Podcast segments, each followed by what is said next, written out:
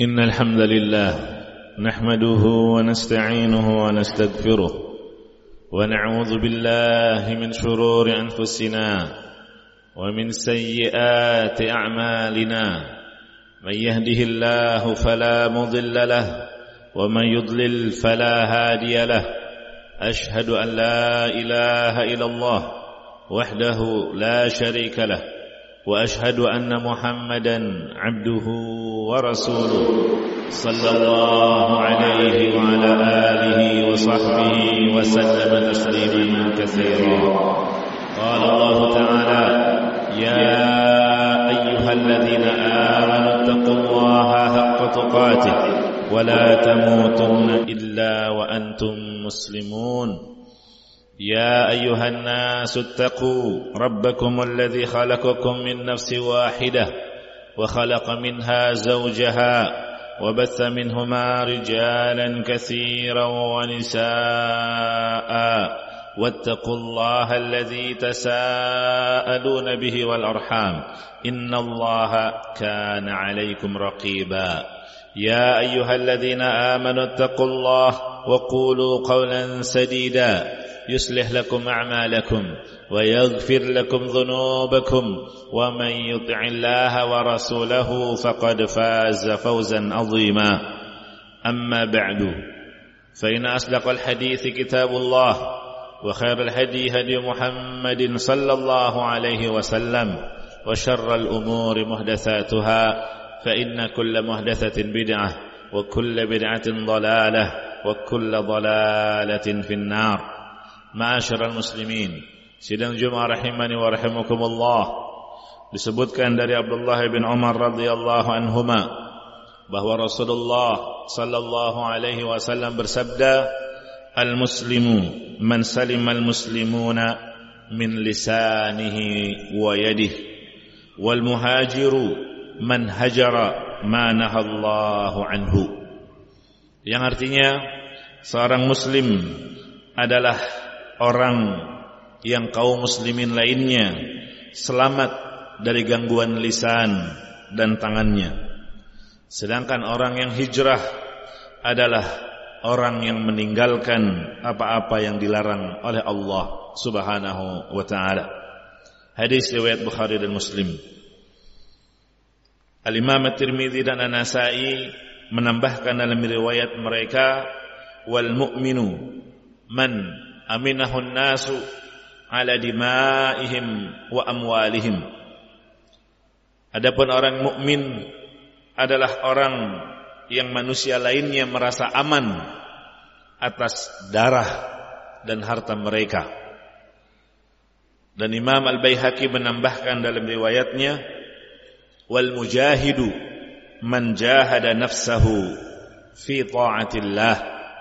Adapun seorang mujahid adalah orang yang memerangi hawa nafsunya dalam rangka ketaatan kepada Allah. Kaum muslimin sidang Jumat rahimani wa rahimakumullah. Hadis ini adalah hadis yang sangat agung yang seharusnya menjadi bahan untuk introspeksi diri kita masing-masing.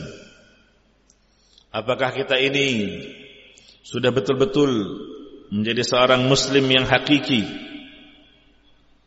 Apakah kita betul-betul telah menjadi seorang mukmin yang sejati?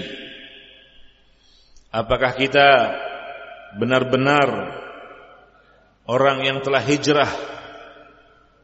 Dan apakah kita termasuk seorang mujahid?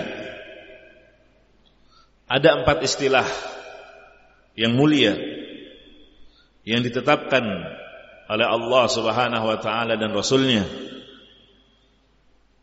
sebagai kunci kebahagiaan hidup kita di dunia dan di akhirat. Empat istilah yang mulia ini adalah muslim, mukmin, muhajir dan mujahid. Maka hadirin sidang Jumat rahimakumullah kalau mau sempurna keislaman kita, maka kita harus memenuhi kriteria yang telah disebutkan di dalam hadis ini. Namun bukan berarti jika kurang salah satunya atau kurang sebagiannya dari hal-hal yang telah disebutkan tadi berarti dia keluar dari Islam, keluar dari iman. Tidak demikian. Ini hanyalah sebagai kesempurnaan seseorang untuk menjadi seorang muslim, mukmin, muhajir dan mujahid yang sesungguhnya. Kaum muslimin, sidang Jumat rahimani wa. Yang pertama yang disebutkan dalam hadis ini adalah seorang muslim yang sempurna adalah jika orang-orang muslim lainnya selamat dari gangguan lisan dan gangguan tangannya. Di hadis ini lisan disebutkan lebih dahulu karena dampaknya lebih luas daripada tangan.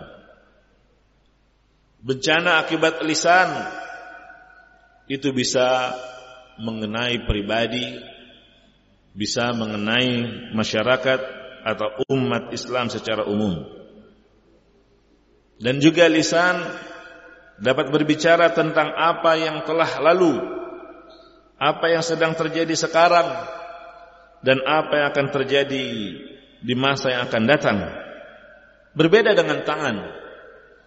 Pengaruh tangan tidak seluas pengaruh lisan. Walaupun memang terkadang bisa saja tangan pun mempunyai pengaruh yang luas sebagaimana lisan misalnya berupa tulisan.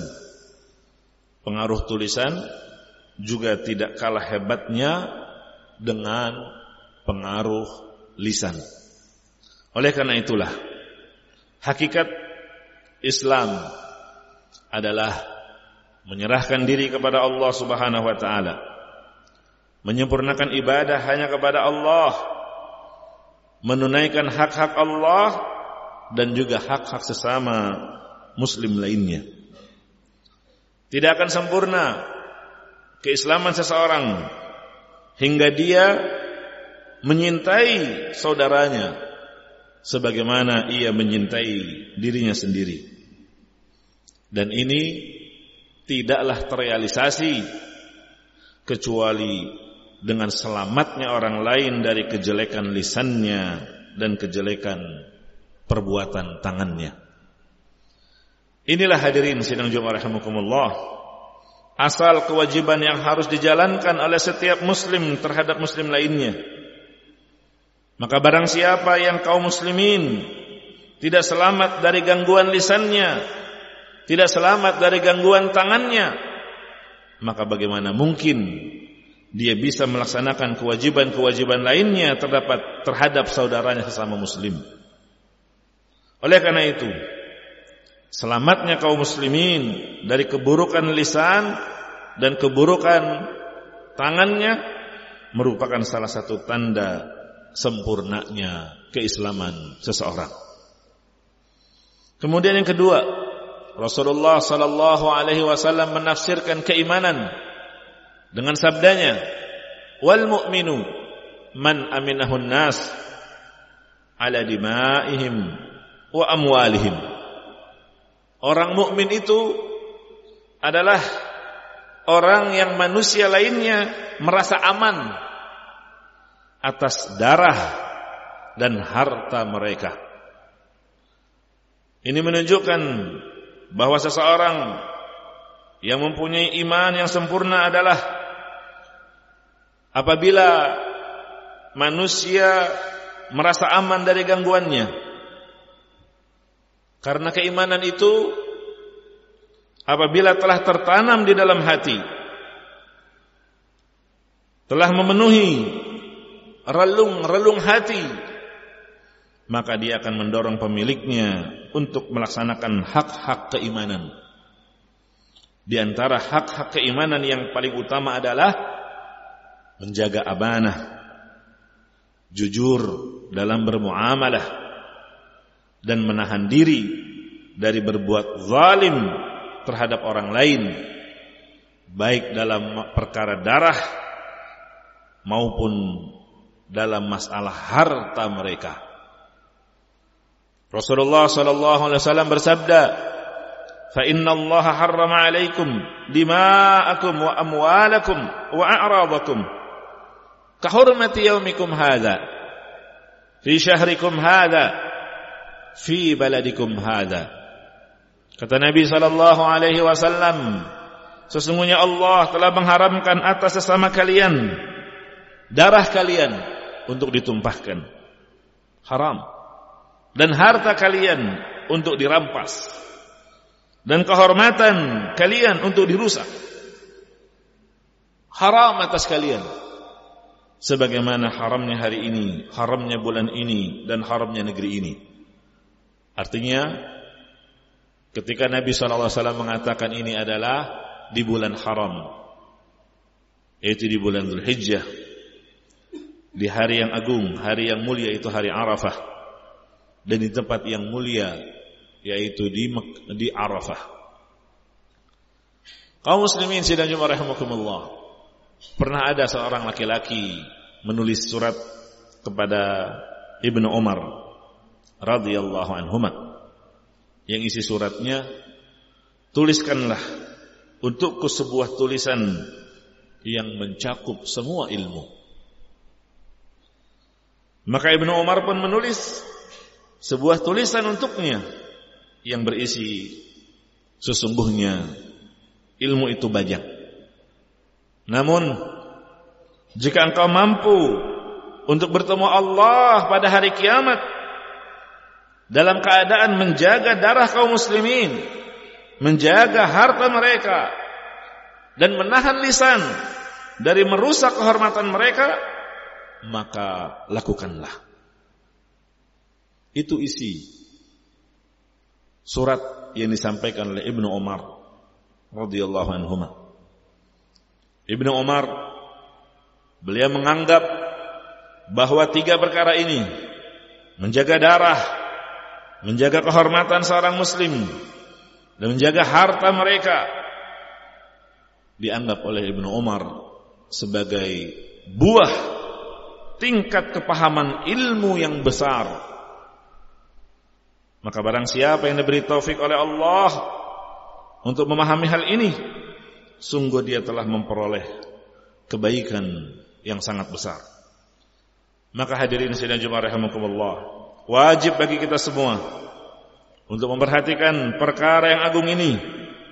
Kita jaga tiga hal tersebut dengan penjagaan yang sungguh-sungguh Hendaknya kita takut untuk bertemu Allah pada hari kiamat dalam keadaan jiwa kita sudah terkotori oleh perbuatan melanggar darah seorang muslim atau kehormatannya atau hartanya karena tiga perkara ini bukanlah ringan di hari kiamat.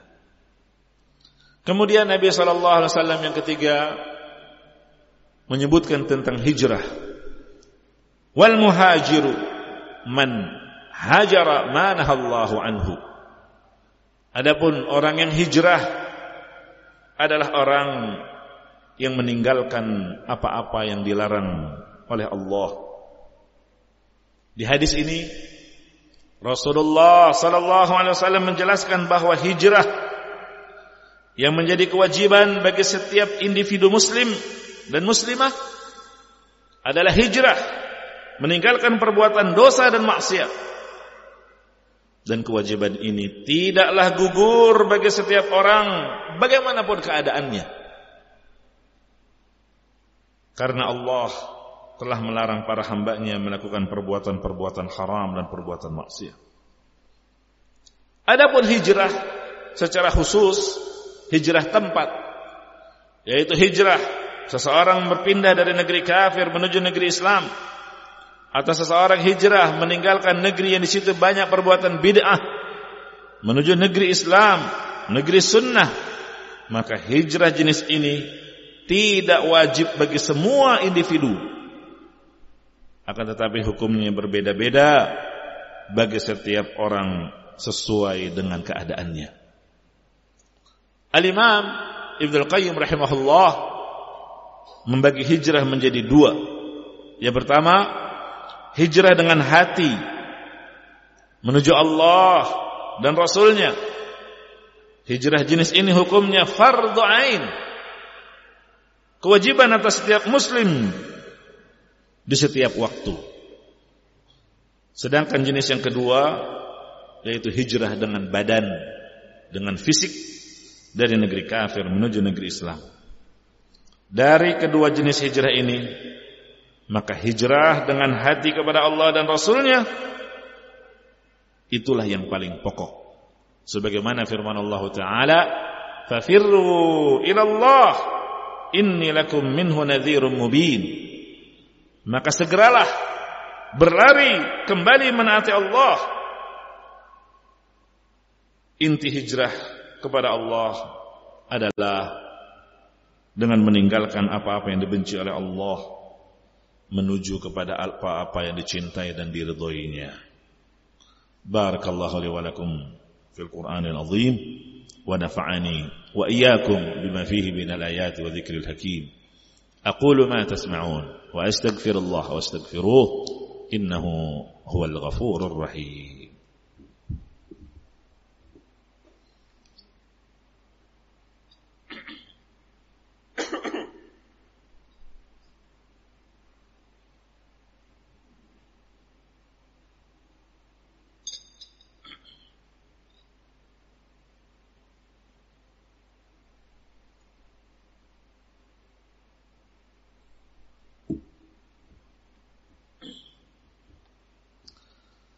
الحمد لله الحمد لله على إحسانه والشكر له على توفيقه وامتنانه.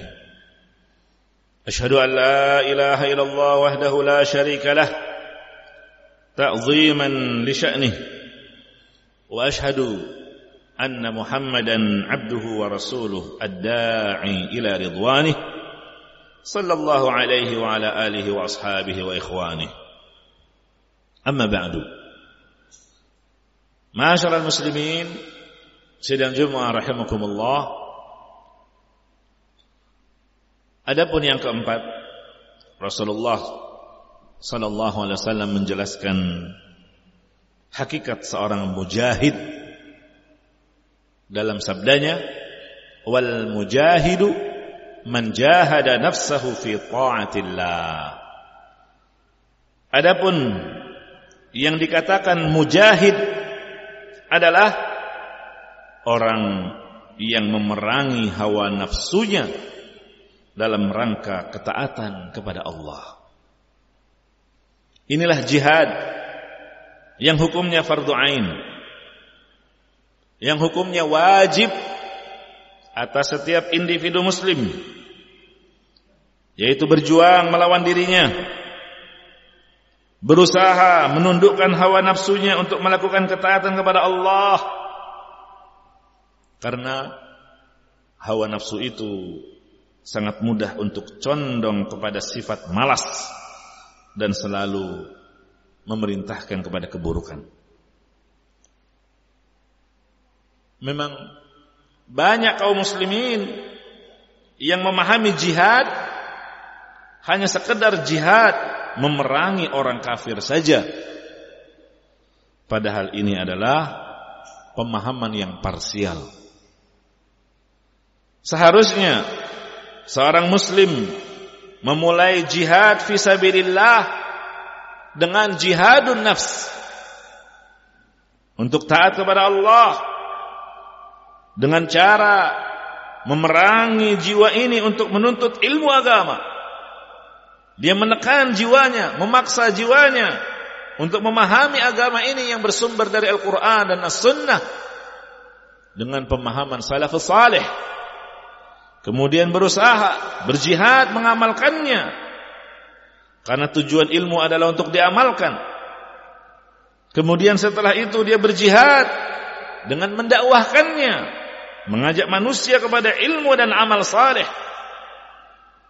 Lalu dia berjihad, bersabar dari semua gangguan, gangguan dan rintangan yang dihadapinya. Inilah jihadun nafs yang merupakan jihad terbesar dan jihad jenis ini lebih didahulukan dari yang lainnya. Jihad memerangi jiwa hukumnya wajib atas setiap individu muslim. Jihadun nafas itu fardu ain. Dan tidak bisa diwakili orang lain. Berbeda dengan jihad berperang melawan orang kafir itu hukum asalnya fardu kifayah. Dan bisa diwakili oleh orang lain. Sedangkan jihad nafas adalah fardu ain, tidak bisa diwakili oleh orang lain. Karena jihad ini berhubungan dengan pribadi setiap muslim.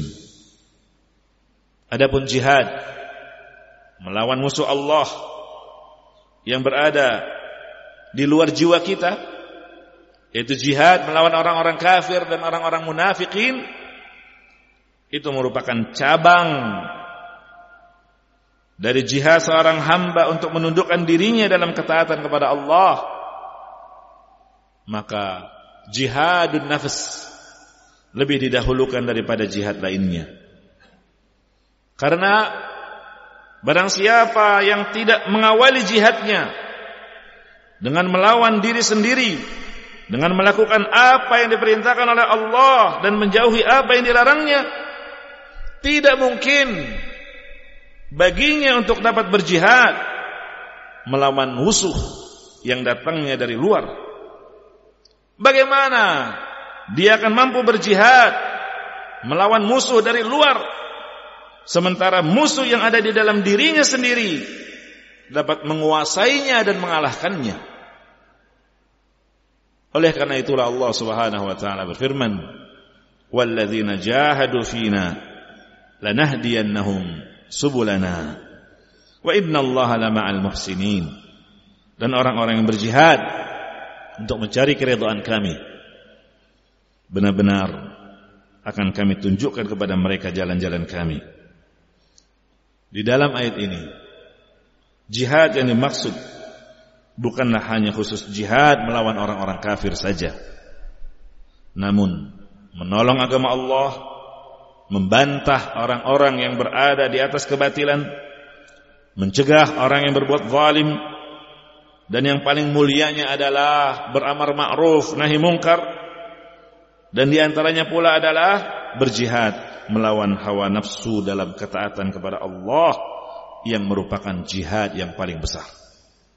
Hadirin sidang Jumat rahimakumullah, maka siapa saja yang menjalankan perkara-perkara yang telah diterangkan dalam hadis ini berarti dia telah menjalankan seluruh sendi-sendi agama yaitu orang yang muslim lainnya selamat dari gangguan lisan dan tangannya aman harta dan darahnya meninggalkan perkara yang Allah larang berjuang melawan hawa nafsunya untuk senantiasa berada dalam ketaatan kepada Allah maka tidak ada lagi yang tersisa kebaikan dunia dan akhirat lahir dan batin melainkan telah dia kerjakan dan tidak ada keburukan yang bagaimanapun bentuknya melainkan telah dia tinggalkan semoga Allah Subhanahu wa taala memberikan taufiknya kepada kita semua sehingga kita dapat merealisasikan kriteria-kriteria yang telah disebutkan dalam hadis ini sehingga kita pun bisa menjadi muslim yang sempurna yang dengannya kita akan meraih kebahagiaan dunia dan akhirat kita. Rabbal alamin. Allahumma salli wa sallim ala abdika wa rasulika Muhammadin وعلى آله وأصحابه أجمعين. وارض اللهم عن الخلفاء الراشدين أبي بكر وعمر وعثمان وعلي وعن جميع الصحابة وتابعين لهم بإحسان إلى يوم الدين. اللهم اغفر للمسلمين والمسلمات والمؤمنين والمؤمنات الأحياء منهم والأموات. إنك سميع قريب مجيب دعوات. اللهم أعز الإسلام والمسلمين وأذل الشرك والمشركين ودمر أعداء الدين وانصر عبادك الموحدين. اللهم أصلح أحوال المسلمين في كل مكان. اللهم اجعل هذا البلد آمنا مطمئنا. وسائر بلاد المسلمين. اللهم احفظ ولاة أمور المسلمين. ووفقهم لما تحب وترضاه. من الأقوال والأفعال. يا حي يا قيوم. اللهم إنا نعوذ بك من جهد البلاء ومن درك الشقاء ومن سوء القضاء ومن شماتة الأعداء. ربنا آتنا في الدنيا حسنة وفي الآخرة حسنة وقنا عذاب النار. وصلى الله وسلم على نبينا محمد وعلى آله وأصحابه أجمعين. والحمد لله رب العالمين. الله أكبر الله أكبر. أشهد أن لا إله أشهد أن محمد رسول الله. حي على الصلاة حي على الفلاح. قد قامت الصلاة قد قامت الصلاة. الله أكبر الله أكبر. لا إله إلا الله.